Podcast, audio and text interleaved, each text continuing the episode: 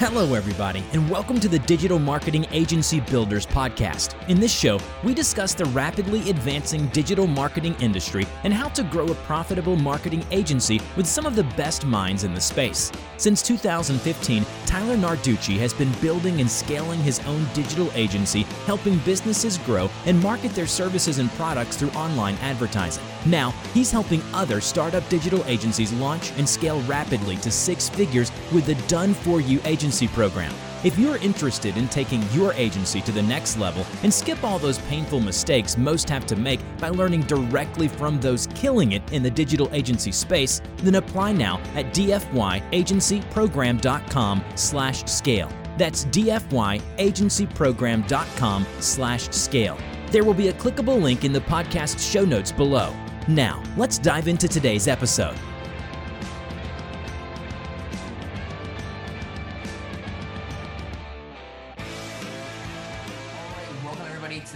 Episode of the Digital Marketing Agency Builders podcast. Uh, I'm super excited to have on the episode today Ariston Cortez. Ariston is the founder and CEO of Don Media. They are a full scale digital marketing and media agency based in Toronto, Canada, that specializes in helping e commerce stores and online brands market themselves to their target audience while effectively and profitably scaling their business by 2 3x in half the industry standard time showcasing very impressive growth. Don Media has done over 4 million in revenue this year. And Ariston just so happens to be a member of our Done For You agency program. And I just had to have him on the show today. So thank you, Ariston, so much for joining us today. No, thank you. It's a pleasure to be on it. Thank you so much. Super excited. Let's just dive right in. So, uh, so when did you start Don Media? Uh, so I started Dawn Media when I was 17 years old. So this was around February of 2018. Um, and that's usually when I first got into, not, not got into, but um, sort of transitioned fully into the entrepreneurship realm. And I, you know, I literally got, um, started being serious at it. Um, I've always dabbled into entrepreneurship, but I've never gone, you know, full force at it. And so 2018 was uh, really, was really just a turning point for me in terms of entrepreneurship and you know starting a business that I knew I would be you know devoted I would devote my time into 100%. Um, so that's when that was my turning point into entrepreneurship. In in February 2018. Yeah. Nice. So that's about we're coming up on four years now. Uh, yeah. in this in this business. And so you say you hadn't started another business before. So this is the your very first business. Um, no, so I started a few. So before getting into the agency space, um, e-commerce was my my go-to. Um, before e-commerce had even you know been hyped up the way it is right now, before drop shipping had ever been, I guess you could say, congested um, yeah. as a space. That yeah. was when I had my first business. So um, that was pretty much when I got into uh, e-commerce and marketing. Uh, was through drop shipping. Okay, and when was that?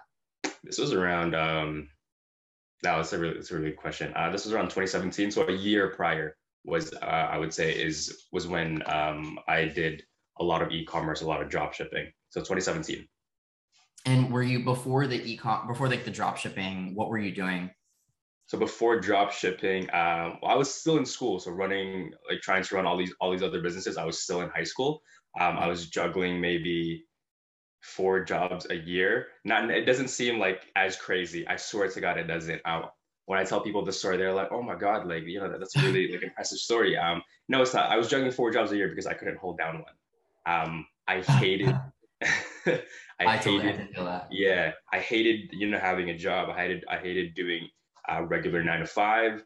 Um, and so it was very hard for me to stick to one thing that I actually liked in terms of work, right? Um, and so I think that was really what immersed me into getting to this space of entrepreneurship was just that because eh, yes because of you know you see all these results and all the money and all the luxury that you see on social media um, but my priority then was just you know, apart from the money itself my priority was that i i know i couldn't hold down a job long term anyways right? So before before any of this yeah i was i was you know juggling between like four jobs in a year um, Jesus Christ, it was like it was so hectic. Uh, and high school, it wasn't too bad actually. I, I, would say it wasn't too bad.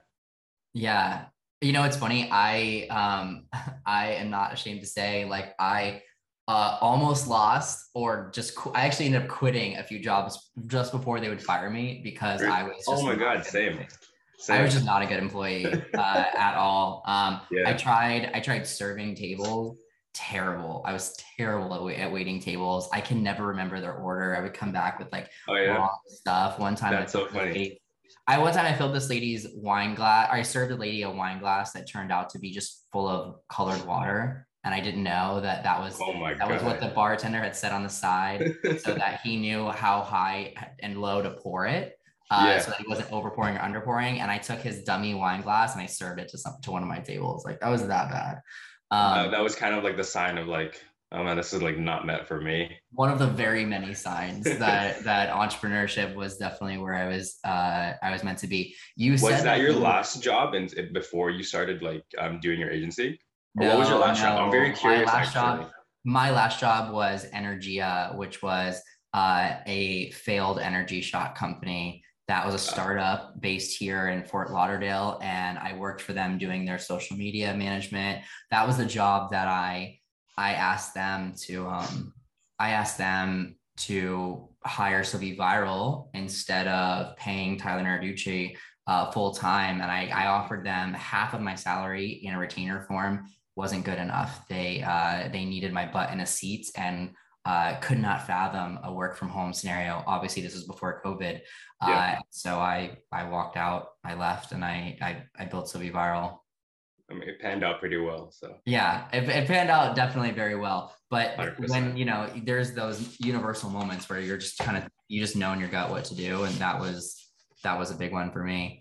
Um, I think it's worth noting you mentioned prior to starting in, in 2018, prior to that, when you were uh, dabbling in drop shipping, that Yeah. you were um, juggling multiple jobs while you were in high school. How Yeah. old are you now, Ariston? i am 20 turning 21 this coming february Guys, for those of you listening that didn't uh, know that bombshell before now, he's 20 years old with a $4 million company this year so far, uh, which is just out of this world. Um, absolutely incredible. Um, so, where are you at now, uh, monthly recurring uh, with your agency? Yeah, so now we are pulling just over 310 or between 310 and 315 thousand dollars a month in recurring monthly. That's recurring. Incredible. And and what have you done so far this year? This year has been a whirlwind and it's been a roller coaster ride um, just because this year has involved a lot of growth within my agency. I think this year was literally, you know, transitioning from just being any other marketer out there that can pull off, you know, seven figures in a year to pretty much focusing on building an impact within my agency.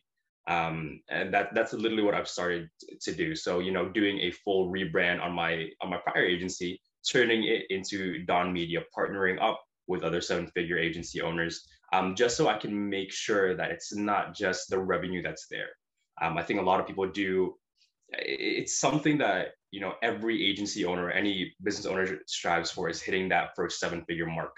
Um, but I always tell people that when you strive for it, you're guaranteed to get it anyways. Everybody can make seven figures, but rarely anybody can make you know an, an impact within within their agency and within the people in their in their um in their industry, right? So that's really what this focus has been. That's what Don Media has been is just optimizing everything that I've built from my prior agency, making sure that you know from the sales calls to the onboarding to the whole journey um, of client satisfaction that you know um, we, we're making an impact at it uh, I think that's really the most important thing that um, I, I've done. I've done this year is turning it from any other agency to something that people can look and say, you know what, these guys are industry leaders. They're someone's that you should be looking out for um, in this whole space.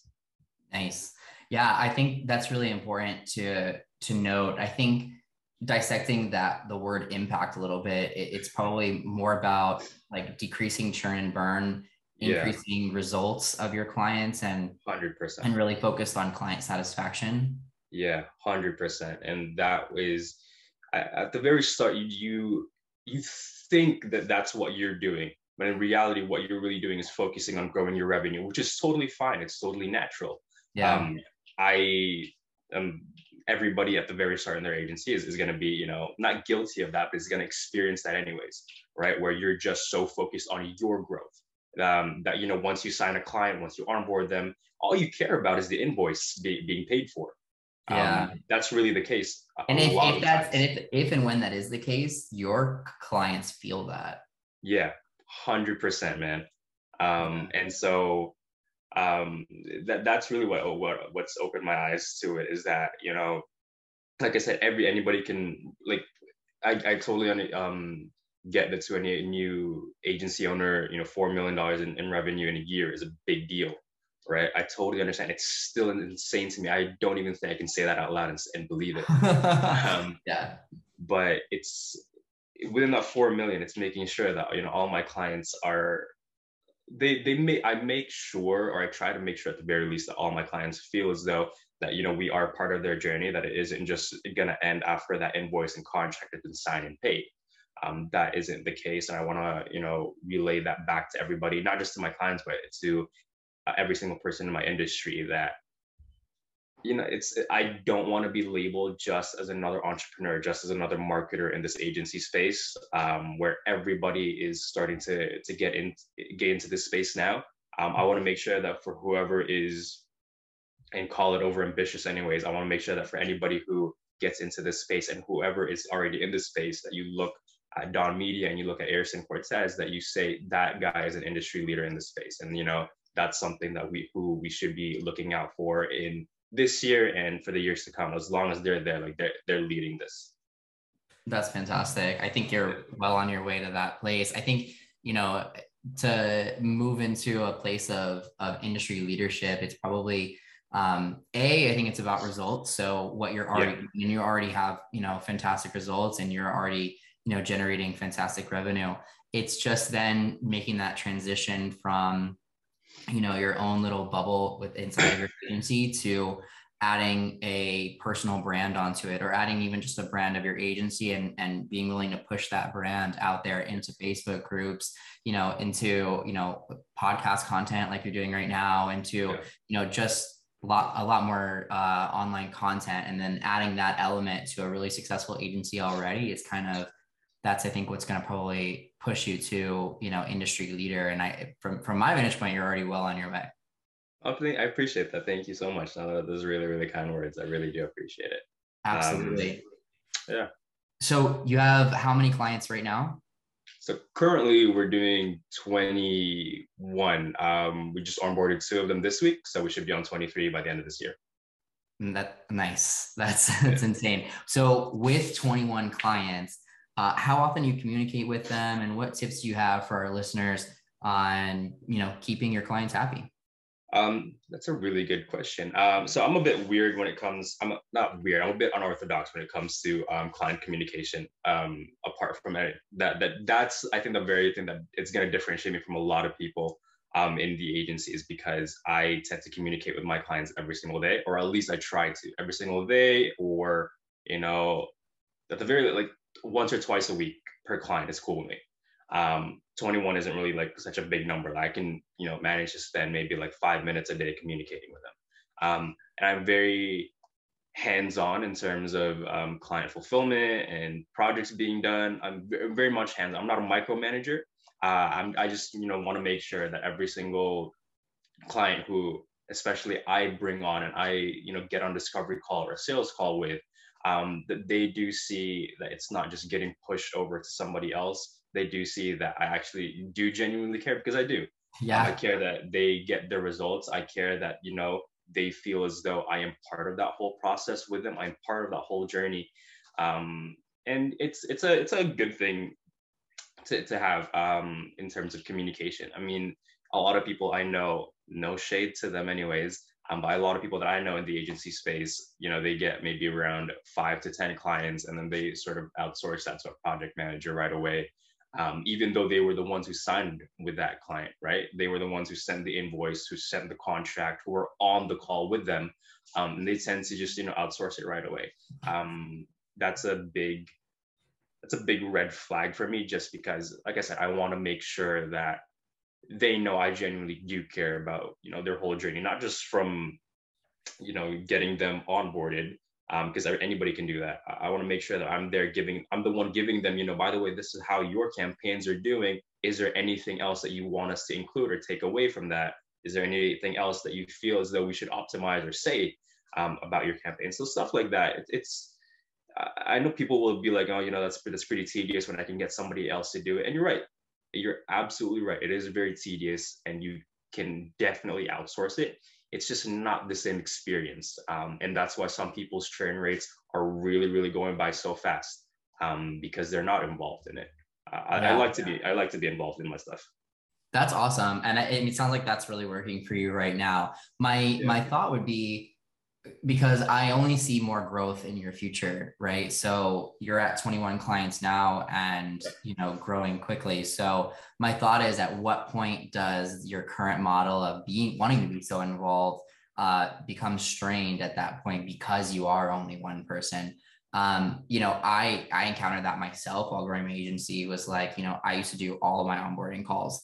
Um, yeah. But as you know, as our client list grew, and, and now we're you know well over 100 active clients, I'm not doing 100 uh, onboarding calls uh, and and continually being involved. I literally, I literally just physically can't uh, with my yeah. schedule. So um, you know, I found that um, instead of just necessarily like you know, outsourcing, like, because that word sounds really negative. Like, oh, I'm just outsourcing to someone else. Yeah, but I understand. Like, yeah. Bringing in like a a core team member like my Jane, right? Like everyone's yeah. familiar with Jane, um, yeah, and having amazing. Jane be like that, you know, that onboarding face, and they yeah. build that relationship with Jane, right? In in So Be Viral. Um, and they also get FaceTime with me uh, once a week as well. And I'm also in the Slack channels. So I, I wonder if like your plan is to continue to, to do it until you can't and then stop your growth right there or shift it to a place where you can still like be i guess in some a similar situation as me where you're still showing facetime but you've now you know built brought in someone to form that same relationship that you're explaining that your clients have with you but with um you know a, a you know project manager or uh yeah. you know mine my my program manager's team yeah um, it's a great point. Uh, so it's not like they like I don't have a project manager and account manager with them. They did they do get put onto one. Um, yeah. it's just that I I refuse to let myself you know not be involved in in any of the of the client journey. Um, which is why the, the, the, it's completely fine. Like the, the project managers, they they do great work, and I'm so grateful I have them on my teams to help me out with that. Because you are right, you know, I do you eventually, anyways, in the long run, I will get burnt out um, yeah. trying to do all of that at, at once, trying to communicate with clients daily, um, and trying to be just super involved into it. So it's a great point to put out. Um, but at this point, anyways, like 21 clients is yeah. Uh, I'm gonna sound like such a douchebag saying it, but 21 clients is is practically nothing yet, right? Yeah, you um, can. in your case, you probably have like you know like cl- close to 100, maybe even touching that point already. Um, yeah. I'm not at that point yet. I can devote my time to five minutes for 21 clients, you know, a w- once a week at the very least. Um, oh yeah, no, for sure. And I dedicate the same, if not, you know, more. Like I'm constantly, I'm in my my Slack channels every single day, and when yeah. you know, So Be Viral team is off because it's holidays, it's weekends, and everything. It's Tyler uh, in the Slack channels. It's Tyler on the emails. It's Tyler doing exactly. all that. Stuff. So there's a ton of FaceTime that's still to be had. It's just um, I guess that like extra that extra level of like um, you know the one-on-one Zoom calls, the project updates, yeah. the the onboarding and everything um, that is now done with you know team members that I won't I don't consider outsourced. Like those are oh, so be yeah. viral. You know what yeah. I mean? Like those are yeah. that is literally the face of so be viral. In many cases, Jane is more of the face of so be viral to some of my clients than than me, and I'm absolutely fine with that because like she's like a, a, core foundation of of the team, right? And like oh, yeah. build that trust and everything. And so it's like um it's all it's all part of the growth. But I, at the same in the same token, I was you know exactly where you were at, at 21 clients and still very much uh FaceTime and everything. Um, with I'm curious, or do you think it's going to be difficult for you to let go of some type of things? Um, because for me, there was certain things that I had a hard time letting go of. And in fact, I just now like I've had So Be Viral since 2015. Uh, and I just wow. like, a few months ago let go of running my own Facebook ads uh, for the agency. Like, okay. and it's been it's been phenomenal. Like the team that I brought in to do it is really? amazing. Yeah, but all the way until now, I've still ran them until you know once iOS 15 happened, I was like, oh, all right. And I brought in, I brought in oh, yeah. they're doing much better than me, but like I had a very hard time, you know, even just paying that that small fee to to bring in an expert for that because I just felt my I don't know my ego was still in control of those ads, I guess. Yeah. Um, but I'm curious, do you think that you may encounter something similar? Are you someone that is very easy to delegate those types of things in your agency? Um, well, I, I think everybody sort of knows what is going to be the hardest thing for me to let go of, and it's what is that? It's going to be sales. Um, ah, yes. It's it's gonna be. Um, I I used to do a lot of my things. Like I think I was stuck in the same position as you. Obviously, I wasn't doing like crazy work on Facebook ads, um, like you were. But I before I started, I started out as a copywriting agency, and then I slowly added Facebook ads into it. Um, and I was learning how to how to do both, just because I didn't even know that you you know you were that you could white label and outsource these these um, services from other people.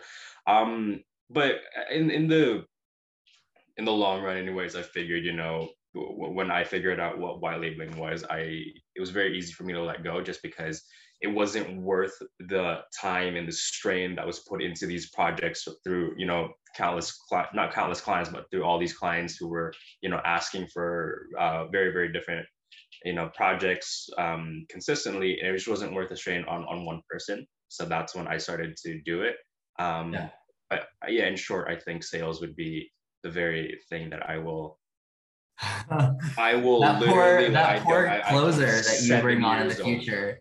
I can be 70 years old and I would still would I would still want to be I would force myself to be involved in my sales calls. I think that's that's the beauty of our our business model though is that you don't have to let go of anything if you don't want to. You can still make that a core part of the way you are involved, right? Yeah. Like the only reason so I was ended up being forced to let go of my Facebook ads. Really? Uh yeah, like I would not have done it, but but literally, I mean a lot of people know this. I don't know if I talked about this on the the podcast, but um in uh October, my okay. business manager account was hacked, like straight up hacked. One of the other admins on my business manager was hacked. And the first thing that they did was they removed me as admin uh, and demoted me to an employee of my age of my business manager in some like sick sadistic way so that I could just watch the destruction that they oh, that they did at that point at that point, I mean, you have over 100 client accounts, and the hacker has access to all those client accounts. They have access to my account. Uh, yeah. And I, I mean, I contacted Facebook immediately, and they were working with me, but they took so long to fix it uh, yeah. that my own ads were down for like a month. So my closers were all like just banking on my word that we're coming back and you're going to be fine, right? But like I had, I risked almost losing, you know, my closers, my clients. Like it was just a complete nightmare. And so I knew that once the ads got back on, like I needed to just hand them over to someone that was going to be able to take them and ramp them up stronger than they've ever been. Uh, yeah. because my my closers had been a month without, you know, any calls, right? any, so, any calls coming in. So I had to I had to like kind of try to make up for that. And so I was forced to just hand that over and, and give that to someone that was great. And lo and behold, like they they're doing fantastic and it's it's turned out so great. But like had that, you know, Thankfully, that yeah. never happened, you know, yeah. I would have never been really forced to do that. And I probably would still be holding on to them today, which would be that's a pretty like in your case anyway, thankfully, anyways, like you got it back. You have like an amazing yeah. But in your case, it's a very, very intense, you know, way of like forcing you to let something go. Because I mean, hearing from hearing from your stories anyways and from past conversations that we've had um when you know you when you were doing your own facebook ads i mean you were probably doing you were probably doing like really good work at it. So i, I think um that's a very hard thing to to let go when you see that you know what? I'm even though like it is it, it can get straining at times when you're doing when you see yourself you know pulling in really really good results for people um, it's also the trust factor that's there of like how much would I trust somebody to to you know um, do this for me when I know I can probably do it. It's an ego thing. I get it. When when you yeah. when you're gonna tell yourself anyways that you know I can probably do it way better than this person anyways. At times, it usually never is the case. Um, yeah. At times, it is. My um, at the case, time, it's, it's, a pretty intense force. Um, to, yeah, it was a very intense force, and it was like it was probably the like the most difficult thing I've ever been through as a business. Uh, period. Just like happened out of nowhere. Thankfully, you know we got everything back it's completely secured and and there wasn't too much damage um, done but uh, it was you know not a fun month and yeah. you know we had a lot of ground to make up and so at that time like one of my mentors um, someone that I, I very much look up to in the space uh, he told me you know that he worked with uh, these this ad team and they were super legit and they were and I and I figured you know if you're good enough to work with him then I'll I'll definitely take the leap. And so yeah. I, I brought them in. They were been absolutely fantastic since day one. So uh, you know I'm glad that it, the the universe kind of works like that. They give you yeah, you know really big obstacles but those obstacles uh, are always opportunities in disguise I 100% agree. And I mean, like I said, I mean, thank you know, thankfully that you got it back, and your agency since then has like grown exponentially. Yeah, um, it's stronger amazing. and better yeah. than ever. It's exactly it's, everything is always disguised as you know, you know, uh, chaos, but in the end, it's it's pushing you toward exactly where you need to be. Um, and I've experienced that time and time again. So, what's something in your agency? Um, well, you know, yeah, what's something that you experienced uh, along the path of growing your agency um, that you really didn't expect? How hard the work actually is. Um, no, it's it's such an under understatement. Um, people always say, yeah, hard work is going to get you there. You know, I, I, just need to work hard, put in the time, put in the effort, and, and I will be there. Um, and it's absolutely right. The only thing is you don't realize how hard you have to work until you're put in that position, right? Um, a lot of people don't realize how hard it, takes to just get one client. A lot of people don't realize how hard you actually have to work to even get that first client. Um, so that's definitely what um, I, I didn't even realize before is like how much work actually goes into making it successful. Um, and take take it however you you you know you you take success. Um, but even you know just in terms of getting that one client for your agency when you're just starting out, it's it's hell. Um, it doesn't happen overnight. It definitely doesn't happen. You, I can't give you like a, a time frame of when it's going to happen. Um, all I all I can give you is a building block and saying you know keep your lead generations up, and you know eventually some somebody's going to land your pipeline. Um, yeah. But until that point, it's it's really just a matter of um, saying to yourself, you know what, I didn't get it this day, but um, you know, I'll try again tomorrow. Um, yeah. So it's it's I've seen I've seen like a dramatic, a dramatically different, you know, outcomes with new agency owners. Like the one thing I really do love about my job is like I can see um, so many agency owners in that like incubation period where they're yeah. where they're getting on their feet and like I've seen um, some people that are you know they're they're they're hitting their lead gen and they're working on like a mindset issue uh, and that mindset issue is holding them back for months uh, because they just don't believe that it's going to happen for them and then that comes across in their sales calls and that comes across uh, in their outreach methods uh, and they'll just take breaks from it and come back to it or whatever. And i've seen others that like uh, we had we had one member who created a Facebook group and created a LinkedIn group uh, and closed the first two leads that come from both of those channels within yeah. a week. Like that's amazing. And they're and and and she's so ecstatic and everything, and it's so awesome to watch that. Um, we had another member who launched his Facebook ads uh, and the it, uh, the Facebook ads we ran for him uh, in the DFY program, and he closed his very first lead that came through, booked through his funnel, like number one, uh, which is just fantastic too. But then you have others person. that have you know taken several calls and they're working on a sales uh, thing, they're working on a mindset thing, or they're working on their script, they're working on so many different things. So where your own specific bottleneck is going to be uh, yeah. is something that you really have to find out in your journey uh, and then find yeah. out real time. yeah. Um, no, you're you're like you've got it like right on the button, and that's something that people I think undermine a lot. And also another thing that people undermine a lot, and you know, I'm sure everybody has heard this phrase of you know people telling you just stay consistent, right? Everybody has heard that. And, but, you know, a lot of people, they think they're being consistent, but they're doing the exact opposite at the very start. Um, and that's going to be a really, I'll go into it a bit more too, if you don't mind. Sure. Um, but that's to because really- I say that all the time. So please add some extra clarity because I, one of my biggest pet peeves ever is people that give up too quickly. Like, and I think it's, it's, not giving our- up too quickly though. I think people, I think people um, misinterpret staying consistent, like being consistent and being intense about things.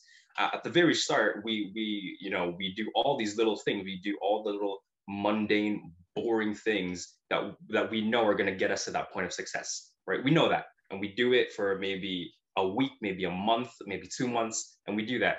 And when results don't start pouring in at that said time, we get a little bit discouraged. And so what happens when we stay, when we when we are staying consistent in that path is now we tend to, you know, dump consistency and replace it with intensity.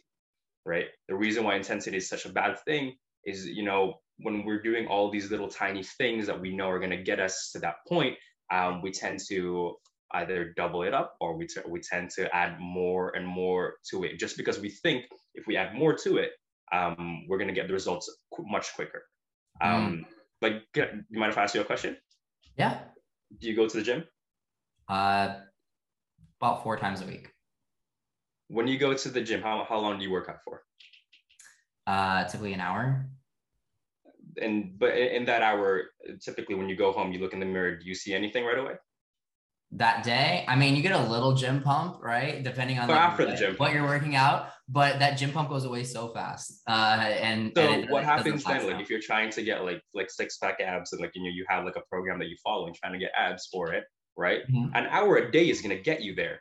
But if you can, if you're you know let's just say two weeks down the line you still see no results, you're not gonna go to the gym for nine hours straight expecting to get those results faster. Yeah, so right. that's what I'm saying. When people don't see results right away when it comes to consistency, we replace it with intensity, right? And what intensity what intensity does, it brings us to a state of uh, of our breaking point, and it brings us to a state of meltdown. Um, just because we're, we are going to get um, tired right away, right? Yeah that's why you know when people like people say yeah I'm, I'm staying consistent on my stuff i'm even doing more than what i should be doing. When in reality all you had to be doing was sticking to the same things maybe adding you know a thing or two to it right? But staying consistent in it. People think they're staying consistent.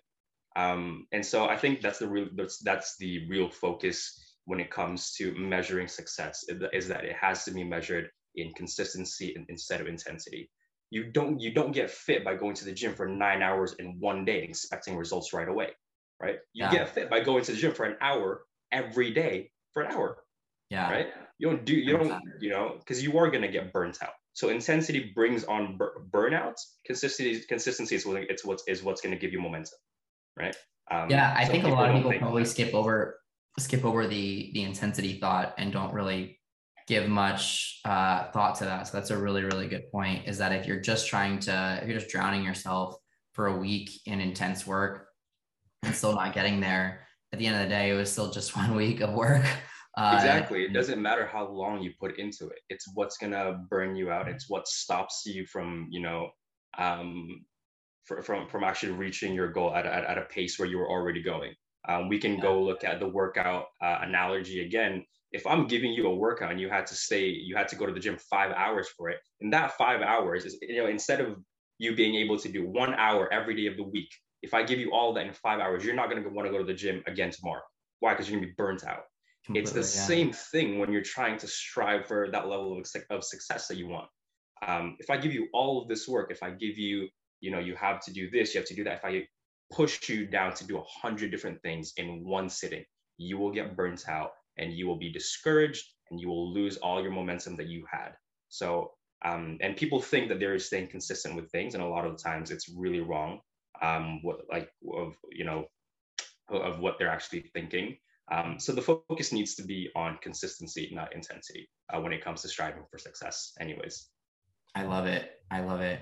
Um, let's talk about some obstacles that you have maybe had to overcome sure. on your journey to get to where you are today uh, biggest thing as a 20 year old or as a, as a 19 year old teenager was um, losing a lot of people along the way.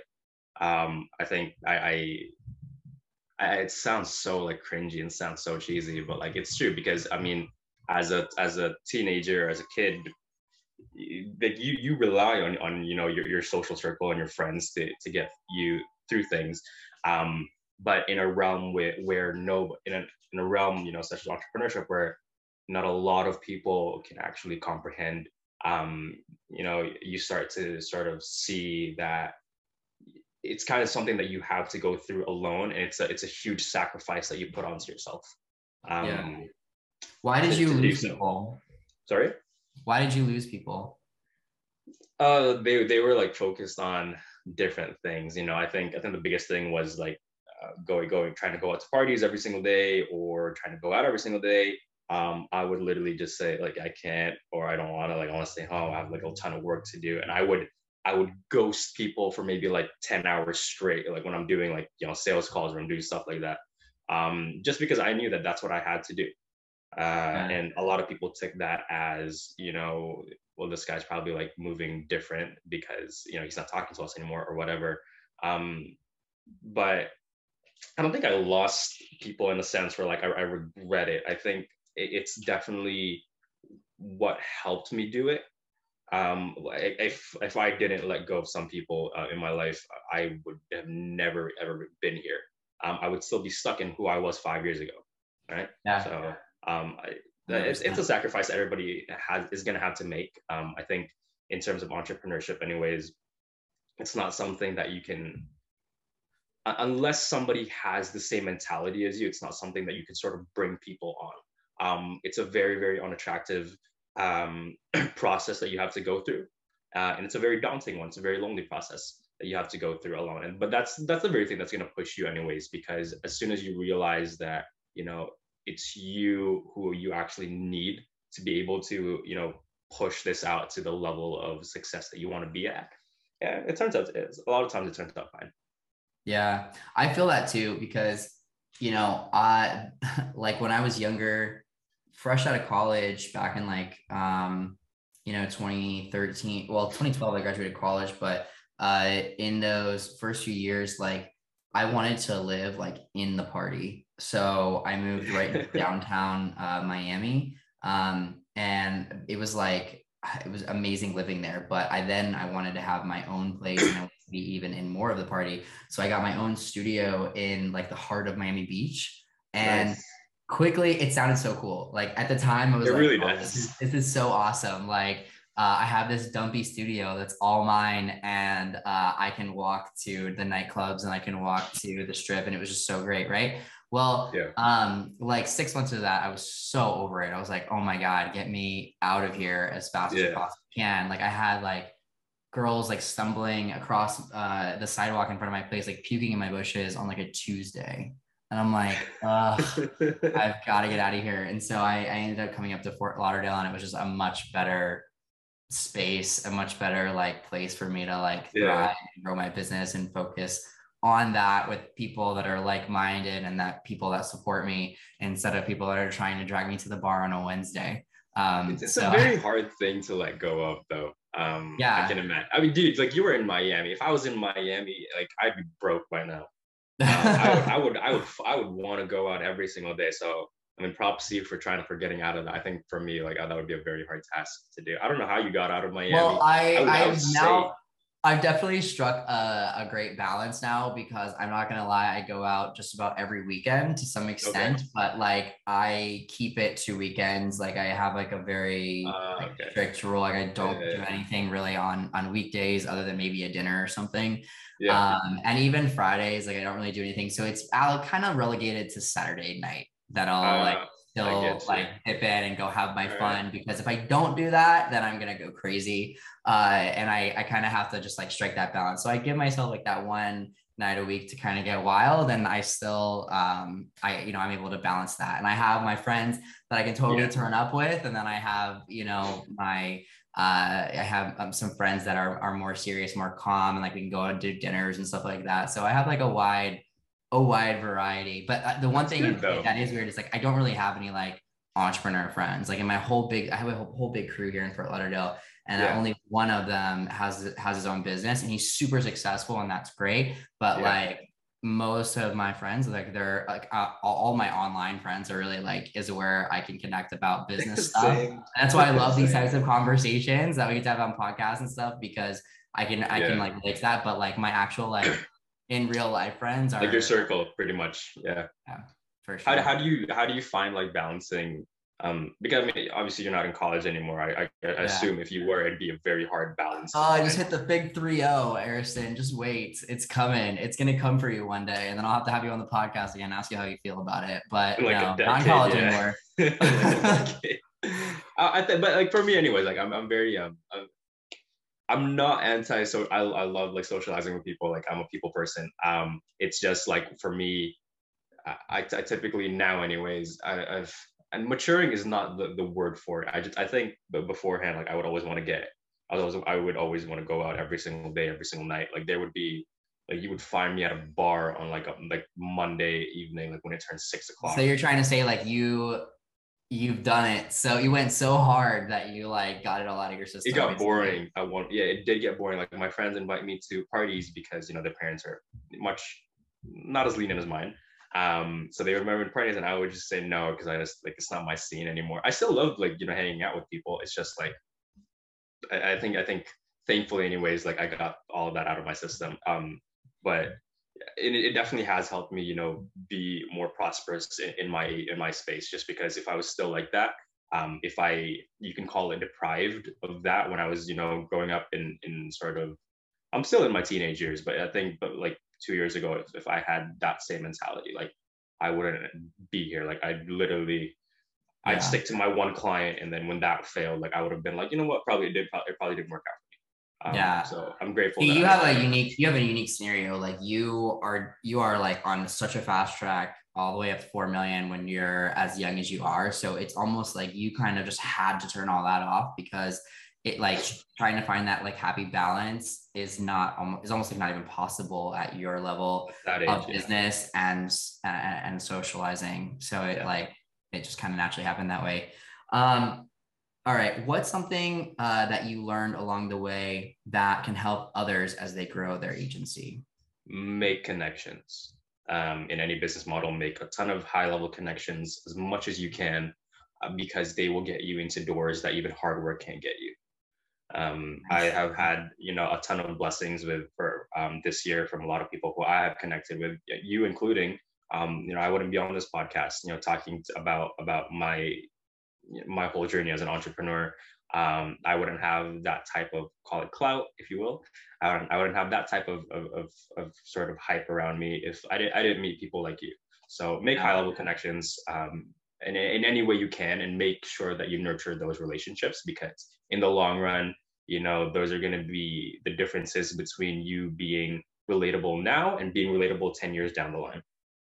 Yeah, 100%. Connections make it, uh, will move you so much faster through the process and help yeah. teach you things that, you know, would have potentially taken you years to, to learn. One of my biggest goals with the For You Agency program was to just um, let people launch their agency and get it to profit and get it uh, and get it you know going so much faster than it would take them to learn all those things yeah you know themselves in real time right like um, helping them establish a pipeline of leads you know get sales closers to take their calls for them and and have a fulfillment team ready to go immediately right whereas yeah. you know with me i started and i was doing the fulfillment for my uh, for my agency i was taking my sales calls um, I was trying to figure out how to get leads and working local connections, and everything. But had I had like those three things, you know, out like laid out for me, I would have been able to grow so much faster. So um, yeah, that's kind of our goal.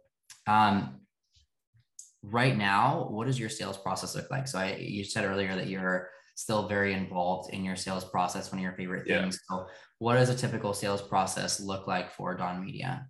Uh, two typically two sales call process. So um, it's one the first thing starts with with off with a discovery call. Uh, we get that rolling, and then afterwards we would then book you um, to a strategy session, and that would be sort of the closing call, I guess you could say. So that's typically what it what it would look like. A lot of times, you know, you you do get clients who uh, closed in either one call, which is not really that impressive, um, uh, or you would get clients that would close in like fifth or sixth call. My my my my Jesus Christ, like people think you know it comes on like so so easy, but my longest sales call was about seven calls. I remember. Yeah, I was literally to ask you about that because like I think you know we in the program we talk about a two call close and it's discovery call and then the pitch uh, pitch to close, but in reality it can oftentimes go into a third or fourth call. Yeah. And like I, I'm always trying to tell people like that's normal and that's okay. Uh, yeah. And those pop up objections and those, oh, I need to ask somebody else yeah. or bring this. I had to talk to my wife's dog's cat's cousin before we we move forward. Like oh, that's gonna Christ. happen. Yeah. Uh, and so I was gonna ask you like how many how often do you see that happen? Like two call close sounds amazing, but but in reality, like I'd say on average, like I'd say, I'd say they close on like the third one. Not usually not the not the second one. I'd say the third one, like we have to push for um, a follow up call just because there's always something that pops up, um, and it's it's sort of just something that you kind of just say, okay, great. Um, what's what's the best day? I'll book you on my calendar right now. Um, so it's just one of those things where you kind of just have to go over um, as smoothly as possible because there's no point in you prolonging it anyways. Yeah. Um, but that's the reality of it. Like, yeah, the two call close sounds great. The one call close sounds great. Um, it's just not realistic. I tell people that all the time. You will have some clients who will do that, and those are going to be really, really great ones. Um, yeah. But the ones they're going to be ones that you have to work, and especially at the very start, they're going to be ones that you have to work exponentially harder for it to get. right. So. Hundred percent. I I find that those like one call closes are generally like some people like want to they want to pat themselves on the back for those one call closes, but like the the reality of it is if you close in one call, they pretty much came to the call closed. Like exactly. they they had already like pre-sold themselves on your offer or yeah. they knew they wanted to move forward. And like it's rare that you can take someone from not really knowing anything about your offer to full on paying you a high ticket price in one call and, yeah. and do the education and offer all like it's, it's so rare. So typically like they were already in a mind frame of, of wanting to close, which is fine and it's awesome and it's great, yeah. but don't bank on it. Uh, and yeah. uh, you know, understand they're typically not the best clients, anyways. I'm gonna tell you right now, in my experience, they're typically not just because there's there because there's no relationship that's being built like right off the bat. Um, you build rapport, and that's pretty much the relationship that's that's saying it's great. Yeah, sign them, go for it.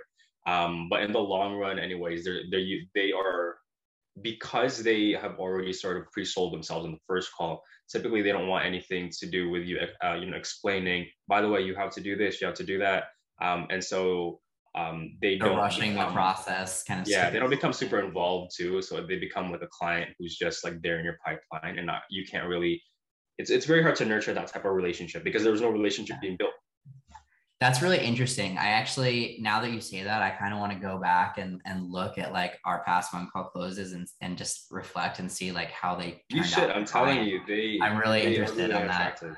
That's cool. They're really unattractive. Um, it's it's people think, oh my gosh, like he's such like a good sales closer, like he's closing one call. That's not the case. Like they've they've practically told me they just wanted to move on and do that. Yeah. I don't have to do any of the sales.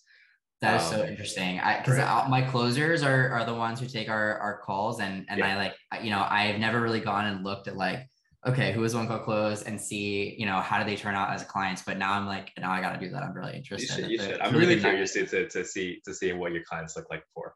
For sure. Um, all right. Uh, only only two more for you. The uh, second last one is what do you think many agencies do wrong in their sales process? Because obviously you're doing a lot of things right. You're closing a ton of deals, very, very high ticket deals. Um, so what do you think?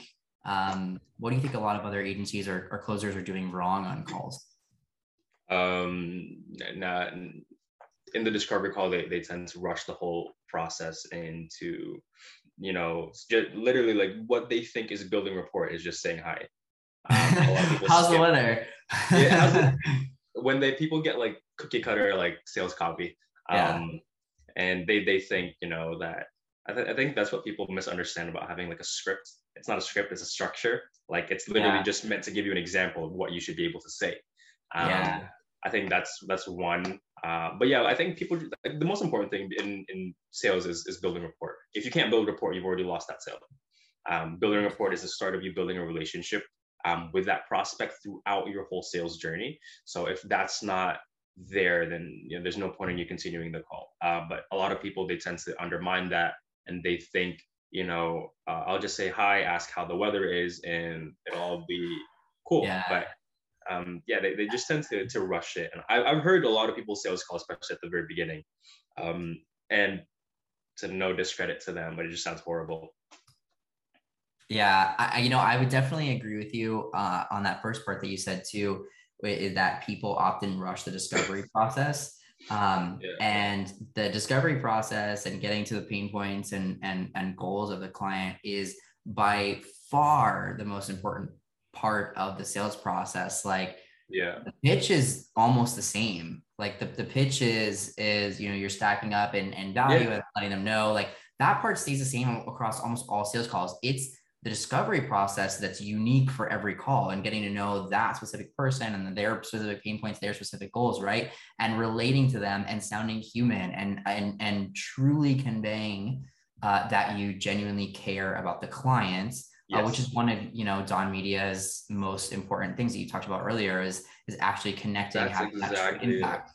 And if you yeah. if you come across as a slime ball and you're trying to just close a deal, people are not dumb like they hear it in your voice they yeah. hear it in the way that you're speaking they hear it in you know the sentences and words that you're choosing to use on the call and uh, it, it will stop your sales process so you know my in my opinion the biggest thing is is yes totally what you said don't you know uh, don't skip over or cut short the discovery process but but also truly convey that you're really trying to help this client. It's not about the money, yeah. not about closing the deal. It's about helping them get to their goal that you're going to uncover yeah. in the discovery process. Yeah, 100%. You got it right. Um, and I think that's that's something that a lot of people just you know tend to overlook is the fact that um, we go straight to the contracts, we go straight to the invoices, we go straight to the numbers game right away. Yeah. Um, every every salesperson is going to have that. 100% and that's why when people are like oh, you know I, I really want to just one call close like i'm really good at one call closes and everything i tell people don't stop because when you're trying to one call close somebody you're showing all your cards what you're doing immediately is you're showing that you didn't go talk to your ads team you're showing that you didn't care to actually build any custom strategy for this client that you didn't do anything for them other than throw a price uh, out at them right? Like oh yeah yeah we'll, we can handle that. We can do that. We can do that. It's going to be five grand. It's going to be 10 grand. Whatever it is like you need to actually sit and think about this client and actually build them a strategy. And if you're not willing to to do that or even like you know anything then you know you're probably not going to close that one call close and yeah. you're showing them your hand on that call like it yeah that's it and it never it never made sense that well no that well pretty cool um so that's what i'm saying like and that, that's going to be like the differentiating factor between you and every other um, closer out there. Uh, because every closer or every every salesperson is gonna have that whole second call where they pitch you their service and they pitch you the numbers for it. You're gonna go through that anyways, right? The difference is gonna be, you know, whether you actually care about their whole journey from the whole discovery to the whole sales process. Um, that's gonna be the difference. That's why, like, I, I, I, I pride myself on making sure that's my first priority in my agency. It's not about the numbers yeah. game. Yeah, the numbers are fine. When you prioritize customers, the numbers will come. That's how that's how revenue usually works, right? 100%. Um, if you prioritize revenue first, and that's how you lose customers. Yeah. So when people 100%. get when people get that chain right, um, usually everything goes goes well. Like your even your whole metrics on the back end of your business, like your churn rate, um, you won't have to go through as, as many clients as as as you did, um, because if you prioritize that. So yeah, prioritizing customer satisfaction, even if you don't close that call, is going to be a really big factor on whether you are going to succeed in this space, you know, five years down the line, or is it just going to be now that is is this going to be your only year at, at finding success? Totally agree. Um, all right, last stop. I ask this on every podcast. So, uh, what is your number one piece of advice to give to someone who's just starting their agency now? Learn a high income skill and hire somebody who has done what you what you want to do. Um, sales would be my go-to uh, to learn sales um, yeah. or copy. Sales and copywriting is, is should be your go-to for it. Um, you don't have to be an expert at every single thing that you do, uh, but try to be try to you know find an expertise. Try to be an expert in you know one or two things. That way you can sort of relay that back to the client that you do know what you're talking about. So many people go on these sales calls. Um, like I said, you're not going to be doing your fulfillment anyways. Um, but so many people go on these sales calls not knowing what to say, how to say it, and ultimately they end up losing that call. Um, so that's what I would do. I mean, learn sales, hire a mentor. Eh? Um, yeah. is, is going to be the biggest thing. Um, it's like getting a personal trainer. Uh, they keep you on track in in a industry that is as lonely as entrepreneurship. Um, you need somebody to keep to help you keep accountable um, for every single thing that you do, right? So that's probably one of the biggest things I would do. But yeah, learn sales.